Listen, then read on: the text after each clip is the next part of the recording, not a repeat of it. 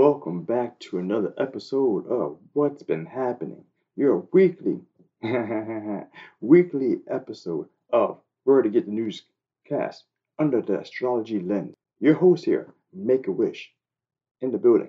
This week we're going to be covering September 4th through the 17th. This is a double dose of week itch because unfortunately the week before didn't have a whole bunch of coverage in, so we're gonna just unfortunately mold it together with the next two weeks. So we got enough stuff here to to whet your appetite, you know what I mean? So going into it, let's begin. Team Taurus loses a big name over in England. Taurian Queen Elizabeth II has passed away after 96 years being the longest reigning British monarch to date.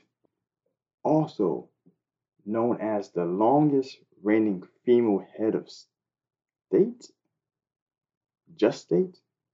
Probably in history. I had to double check this one to make sure, but long time. In case you didn't know, she was the head of the Commonwealth, which was in charge at her time 32 sovereign states and up until her death, she had 15 under, under the helm. Now, if you're like me, I would say double check and look into what actually sovereign states are, at the head of the Commonwealth, because actually it's a big thing. She was the queen of several sovereign states, those including like Canada, Jamaica, Barbados, Bahamas, Barbados, one of those, Australia, Look it up. Look it up. There's actually a lot more to it than just queen, monarch of everything that they surveil. It's a lot of rules and regulations. It's kind of like a nice high class club, put like that. Now, in case you happen to be in the area, or if you already live over there, the queen will be lying in state.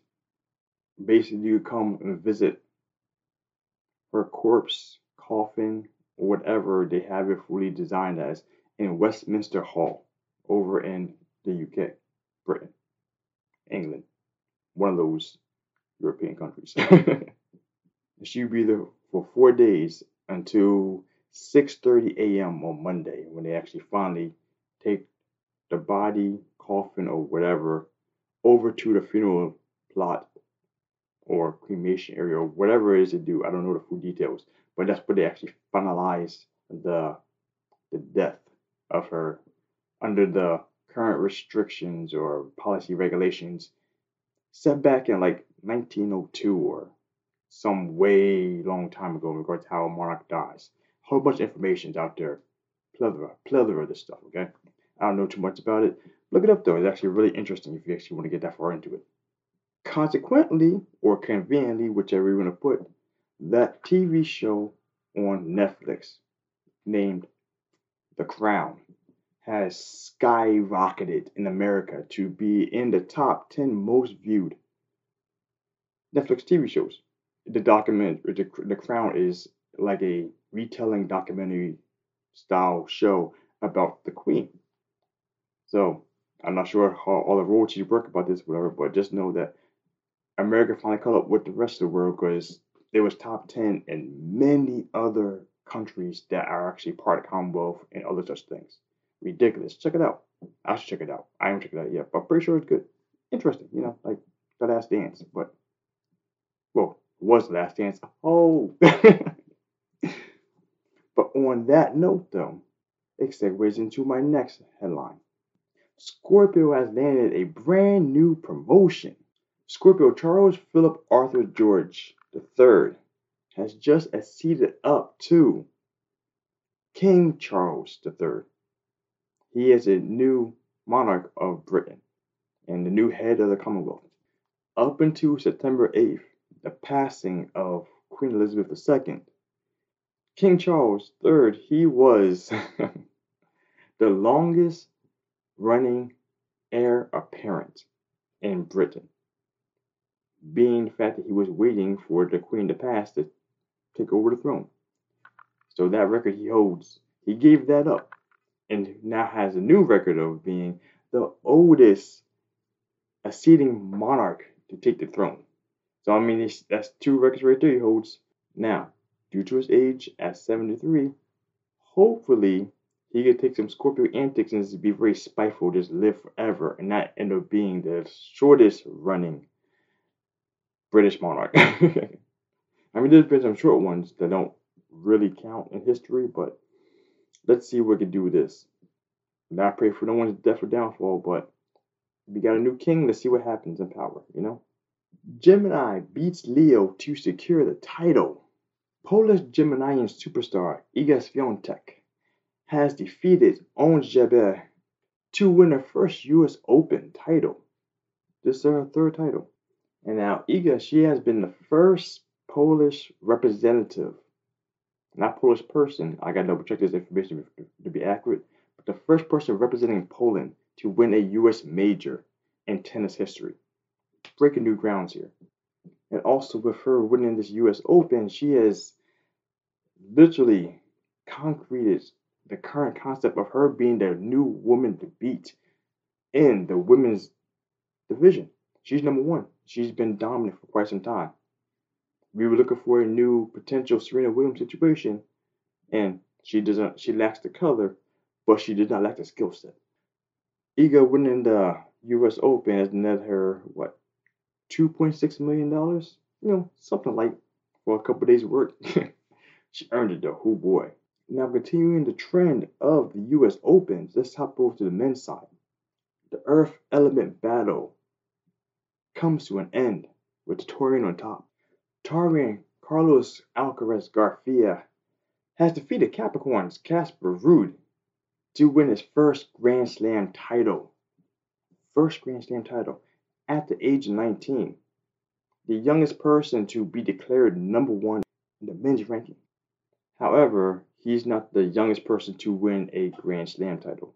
That title still belongs to Piscean Michael Chang, who won the French Open in 1989 at the age of 17.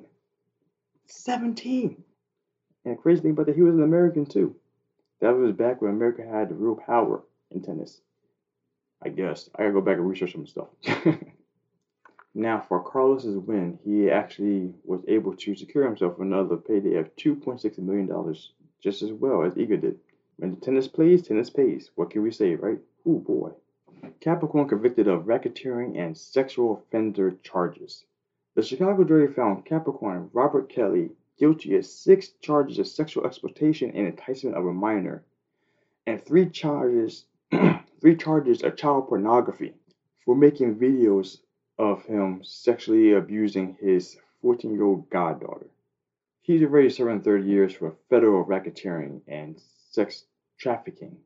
One of the key people in helping to bring him down for his child abuse allegations for all these years as a woman by the name of Jane. Air quotes because the fact that she using uh, pseudonyms to not use a real name. She claims, or oh, sorry, she alleges that she has been abused hundreds, wait, hundreds of times. Those quotes were actually quoted when I read this. Hundreds of times by Robert Kelly between the ages of 15 to 18. And she was being manipulated and coerced from him when he was 30, 31, 30 ish, 36, ballpark, to keep things secret from her parents to remain loyal to him.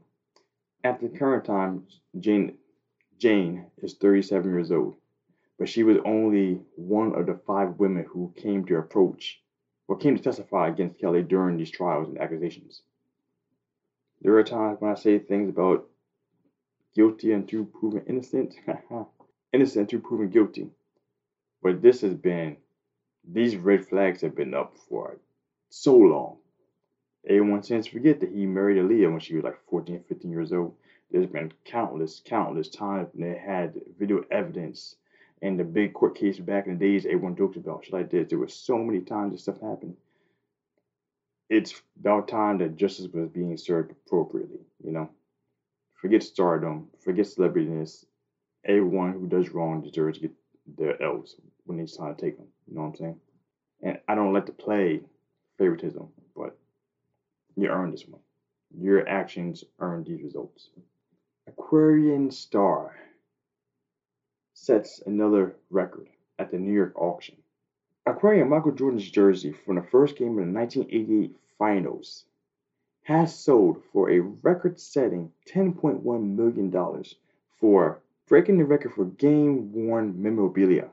It is now the most expensive Michael Jordan item sold, the last being an autograph card that sold for $2.7 million.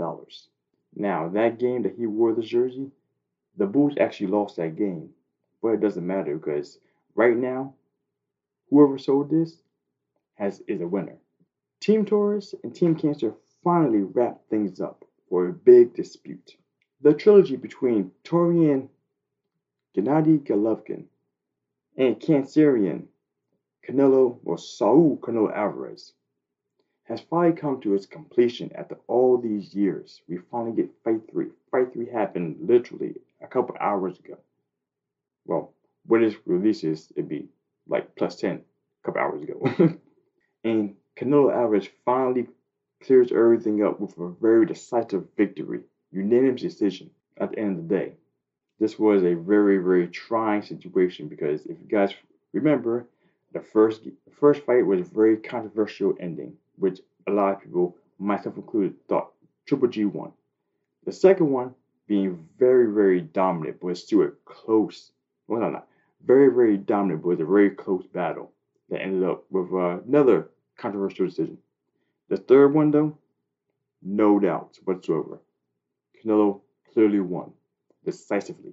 And it's great too because now at the end of the day, both the guys at the battle, they had a whole bunch of on in the ring and out of the ring drama going on. They were to both be sportsmen, handshake, hug it out, and they both said, Hey, guess what? We're moving over their careers and having some more fights still going on. Canelo is still champion, unified champion at 168, and he's going to do some more things. And Triple G is still champion at the middleweight, and she has two belts. So they're both not done yet, and they're not coming back. I hope they ever come back together because I don't want to see the fourth fight. We're good. Thank you very much, guys. Now, with that being said, everything fully wrapped up for the last two weeks. There were a few other, um, a few other things I couldn't put on here, but there wasn't too much to grab onto like the kangaroo guy. I couldn't find a birth date or anything of that nature that for the guy. Or the first death of a kangaroo by a kangaroo in Australia. That's one thing. Just like, like two or three other, but they weren't big things, you know. But sorry for the delay. We're back, hopefully back on track here now. If you notice, I got a little different of a setup here. You, you may not know, but these hands moved around, so it's different, okay? And from here on out, we're trying to increase things up and make things a little more exciting for you guys to see as time goes on. So, with that being said, stay classy. Be you, my friends.